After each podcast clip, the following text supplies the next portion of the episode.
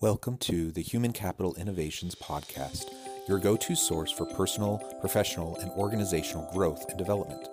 We hope you tune in often for all things people management, organizational development and change, organizational leadership, and social impact related. Maximize your personal and organizational potential with Human Capital Innovations Podcast.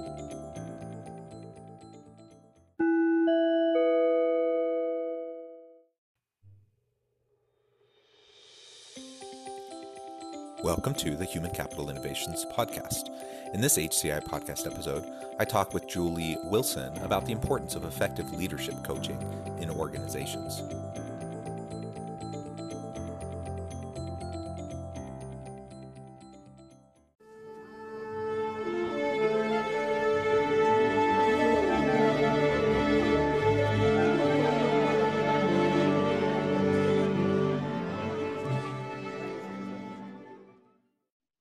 Julie Wilson, welcome to the Human Capital Innovations Podcast. Thank you, John. Good to be here. Yeah, I'm excited to have the chance to chat with you. It was fun just chatting in our pre interview and, and, getting to know you a little bit better and understanding a little bit more about your background. And I think the listeners will really enjoy our discussion today. Today, we're going to be focusing on the importance of effective leadership coaching in organizations, how we can do that better, some of the tools that are available to help us do that, and really why it's important um, to coach leaders and to prepare the next generation of leaders within organizations. As we get started today, I just wanted to share Julie's bio with the listeners. Julie Wilson can show you how great you can become, and she helps you to get there. She is an author, consultant, and leadership coach. Her workplace skill building programs have helped thousands of employees and managers step into their potential as leaders and increase their creativity, collaboration, and problem solving capabilities of their teams. She's the co founder of the Academic Leadership Group, the founder of the Institute for the Future of Learning, and an instructor at Harvard Extension School. Julie graduated uh, from the Harvard Graduate School of Education with a master's degree in education, specializing in adult development, learning technology, and behavioral change. Uh, that is a really awesome background, um, and it's, it's such a pleasure and a privilege to have the chance to talk with you today. Thank you, John. It's great to be here. Anything you would like to add by way of background or context for the listeners before we really jump in? Uh, well, I have come to motherhood somewhat late in, li- late in life. I am 46 and I have a two and a half year old son. So I would say my learning curve is perpendicular right now. I, you know, leaders and I discuss the whole concept of our VUCA world and uncertainty and complexity and, and ambiguity. And I feel like motherhood right now is throwing a whole bunch of complexity and ambiguity at me, and uh, it's it's really helping me uh, dig into.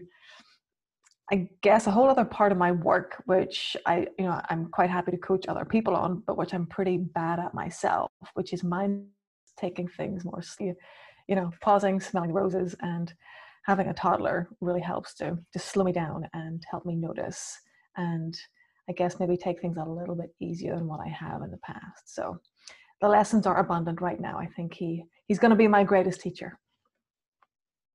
Well, that's excellent. Congratulations. Um, kids are a joy and a handful. Um, mm-hmm. Um, I have six children myself, though mine are a little bit further um, along. My oldest is 16, my youngest is seven, and uh, so we're past the the baby and toddler stage. Um, mm-hmm. But but every day is an adventure for sure. Um, so I, I, uh, I wish you well as you as you navigate everything. yeah. Well, um, so today we're going to really be honing in on leadership coaching, and I know that's something you spend a lot of time doing, and I'm sure um, you know, in addition to your own practice and your own um, consulting work, uh, that's probably some something that you spend a lot of time focusing on in your your work with the Harvard Extension School and uh, and working with uh, executives and, and other students in that capacity. Um, it's a really important area because in my experience, a lot of organizations don't put enough thought um, towards well, not just their own leadership um, effectiveness, but also leadership succession uh, and just preparing the next generation of leaders to take the reins when the opportunity arises or necessitates. Um, and I think right now we're in this COVID environment where where uh, we we have a heightened sense of urgency to address all these organizational challenges and problems and it's it's more important than ever that we we really have a breadth across the organization of highly trained highly skilled um, capable people that can take on leadership roles mm-hmm. Yes in, in some organizations it, it almost feels like the higher up you get in the organization, uh, it's you know development by Darwinian evolution. If, if you can work this out and be successful, then great. But the organization, many organizations, I think, put in more scaffolding and support to really help meaningful leadership development, not just go off and go to a course for, for two days, but how do we think about talent in this organization? So. Yeah, that's a really good point. Um, and you know, people go off to conferences. They they um, do retreats, they do seminars. Uh, you have things like LinkedIn Learning, so people can hop mm-hmm. on in you know real time in, in the gaps of their day. They can you know do a little bit of training here and there. All of this is great. All of these are great tools, and I and I hope people utilize those resources. Um, podcasts like this and other podcasts. There's so much content. There's so many great resources out there, but it, it's got to be more than just tuning into a podcast or just doing a quick LinkedIn Learning um, you know uh, course or doing a two day retreat or going to a seminar. Um, leadership development's much more than that, and it, it's it's it needs to be structured. It needs to be needs to be su- sustained over time um, because it requires application. Um, just just reading a book or just listening or just watching, you know that that can help you absorb information, but then you have to apply the information um, into practice so that you can actually uh, make improvements and stretch your skills and your capabilities. Yes, I, it reminded me. I remember reading a, a book one time, a great book on presentation skills, and the final page, the author said, you know, there's a lot of recommendations on how to practice and really generating as many practice opportunities as possible. And I think one of his final sentences was, "Those who practice get better, and those who don't don't." So, importance of Yeah, that's a that's a succinct way of putting it. Uh, very helpful. that's very good. So so how can I tell how I'm doing as a leader? So I'm in an organization, I have a team of people that report to me, or maybe I'm even above middle management and I'm up into executive levels. You know, you're getting bombarded constantly. You have pressures from all sides. You have all mm-hmm. these stresses and tensions, all these priorities. How do you know how you're doing as a leader and how do you put the time in to mm. to focus on that? Yes a couple of ways that uh, i invite clients to think about feedback. So one is uh, the higher up the organization you go the less likely you are to receive candid feedback if you ask people for it directly. So the you know cliche questions of how am i doing? The response to that is usually a nodding nodding of the head and two thumbs up yeah you're doing great you know it really doesn't elicit a candid response. But if you were to make that more specific and in conversation with your team, say, okay, here, here are goals, here, here's where we're headed. Uh, and a great question, uh, just an open ended question would be what should I keep doing to help lead us towards these goals? Stop doing and start doing. That keep, stop, start really generates a lot of uh, in, in my experience, really useful, focused, targeted feedback because that feedback then tells you exactly what you should keep stop start doing, and you get to see some of the themes. Now, of course, it depends on how much trust and transparency that you've built on your team uh, up until that point, and in, some cases as well, the overarching culture of your organization. I've worked with folks and they've decided to put it out just on a you know Google Sheets or Qualtrics or some sort of Survey Monkey, uh, just as three open-ended questions, and then they get anonymous responses back. Uh, some folks say, no, I'd, I'd, like to really, you know, have the part of the process as I build a more open and transparent culture within our team. So uh, it depends on your, I guess, your meta level cultural goals there. Uh, and then another option, uh, this is a great idea from a book called Thanks for the Feedback by Douglas Stone and Sheila Heen. They're both two folks out of the program of negotiation at Harvard Law. And just you know, great question. Uh, what do you see me doing or failing to do uh, that holds me back as a leader? I love those questions, and and um, in part because of the simplicity. It, it you know it doesn't take some uh, huge complicated instrument to mm-hmm. give you insights to yourself and to help you make the necessary positive changes you know that will have pretty big impact on your team your people uh, and your mm-hmm. own approach your own style your own effectiveness um, now i'm not saying that to say that other more complex instruments aren't useful um, but you don't need them to get mm-hmm. started at least. You you really can just do something very simple. You can use existing free softwares to collect the the data the information uh, just having those simple conversations with people even. Um, there's lots of ways to do it and and and we can all get started today. That's the thing is you don't you don't need uh, any expensive software package to do it right away to get started uh, you don't mm-hmm. need even a high paid consultant and i know both of us do consulting so maybe i'm shooting myself in the foot by saying that but you don't you don't need us to get started now you might want mm-hmm. us as you get more into the nuances and the complexities and and whatnot but to get started on the right foot it, it really isn't that complicated and you can just ask some of those basic questions and start to listen and start to really pay attention to what people are saying. If you can do that that's half the battle. And then from there you can start to build in the complexity. Well said. Uh, I think all it requires is courage.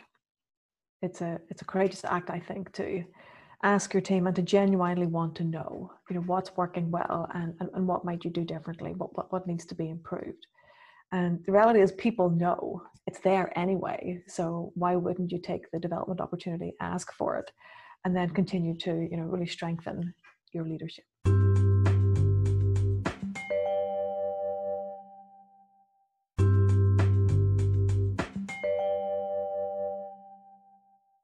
Yeah, excellent. Well, one of the tools that I really have liked in the past is is some sort of a 360 feedback instrument. Um, mm-hmm. Now, again, the, these can be incredibly simple um, in how they're used, or they can get into much more complex um, types of instruments that allow for a lot of different quantitative analyses um, to get into all the you know particulars of of a leader's style and approach and communication and strategy and all that kind of stuff.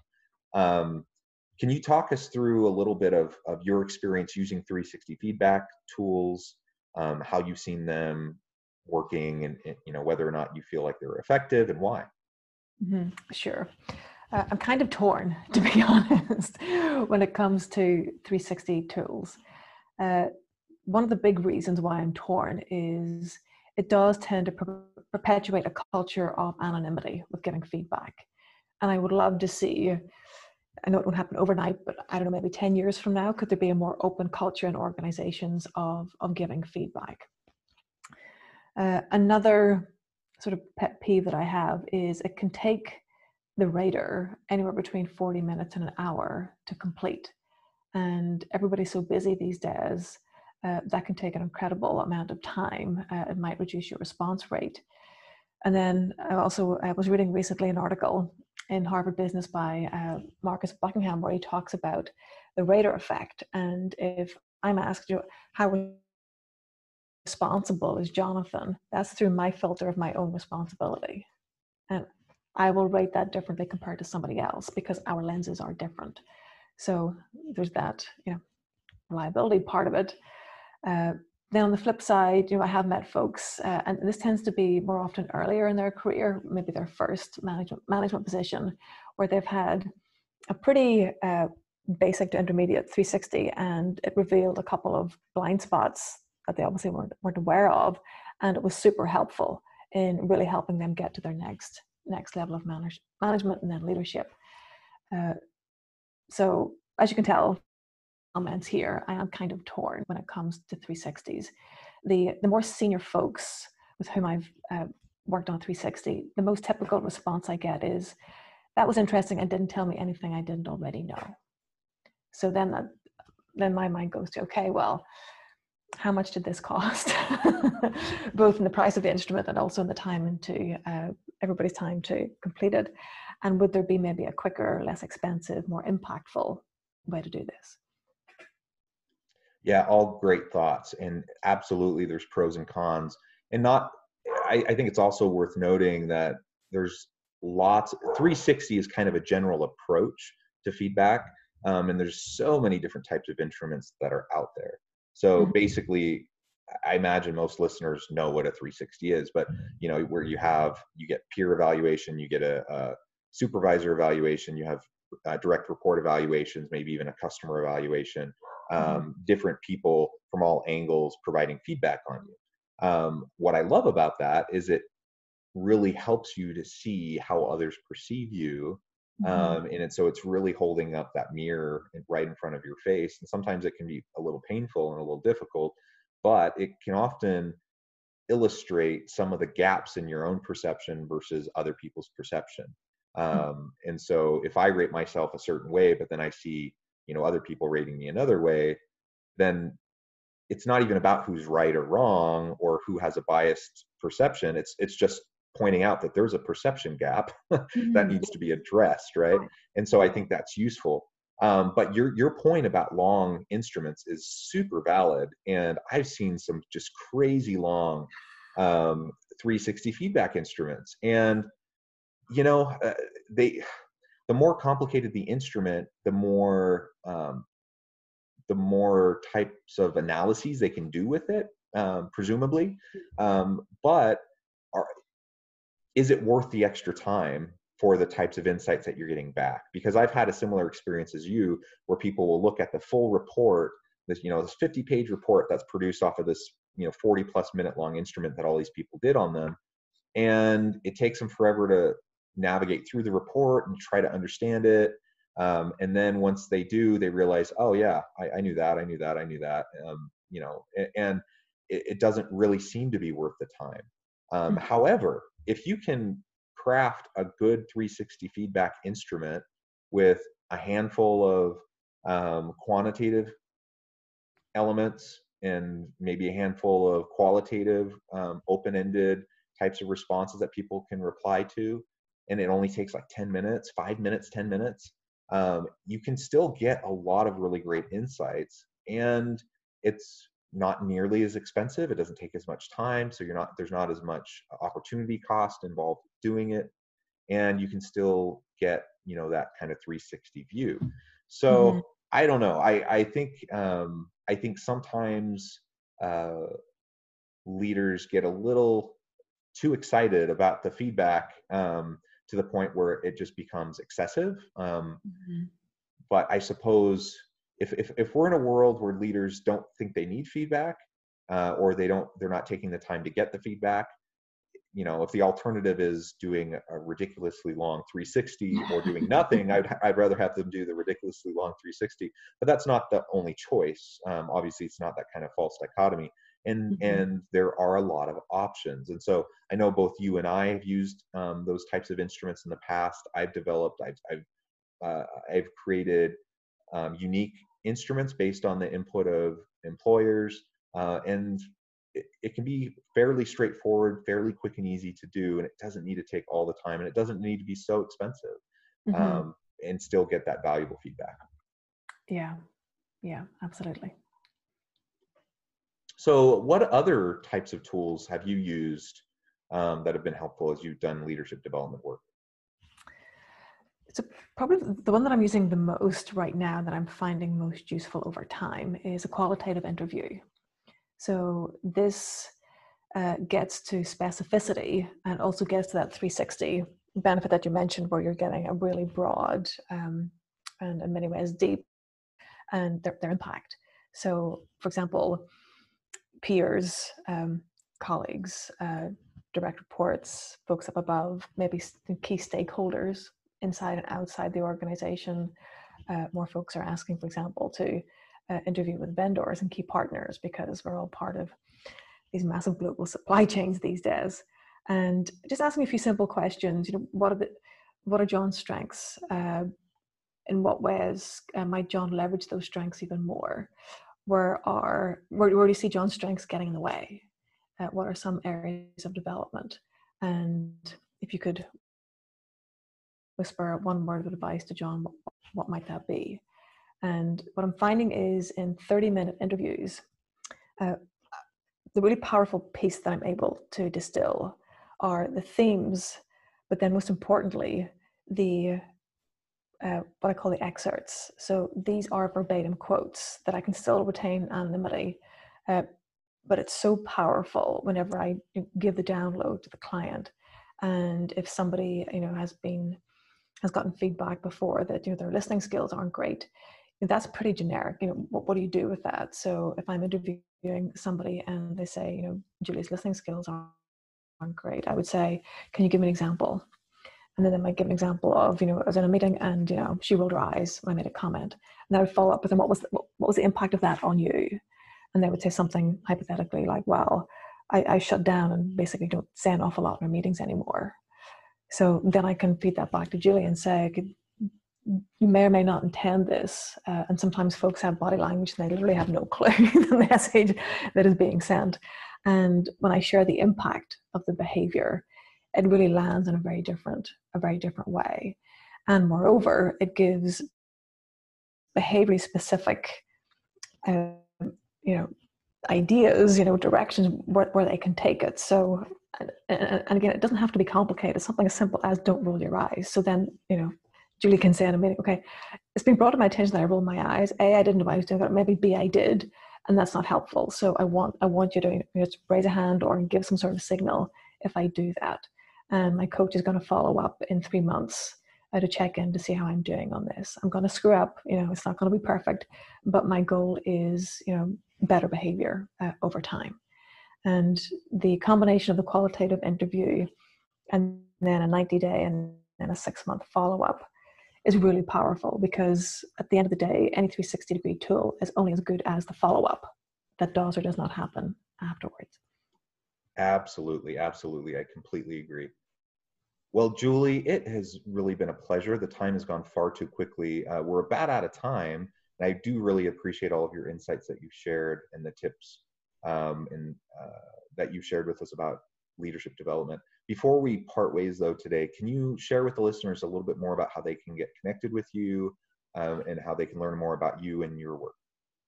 Sure. If you go to academicleadershipgroup.com, you will see my bio there and also articles that myself and my colleague Jenny have written uh, over the years. And also, I've encouraged folks to connect with me via LinkedIn as well. Excellent. And I encourage listeners to connect with Julie as well. Um, it's really, truly been a pleasure, Julie, talking with you. And I hope everyone has a wonderful rest of their day and that you stay healthy and safe and find meaning and purpose at work.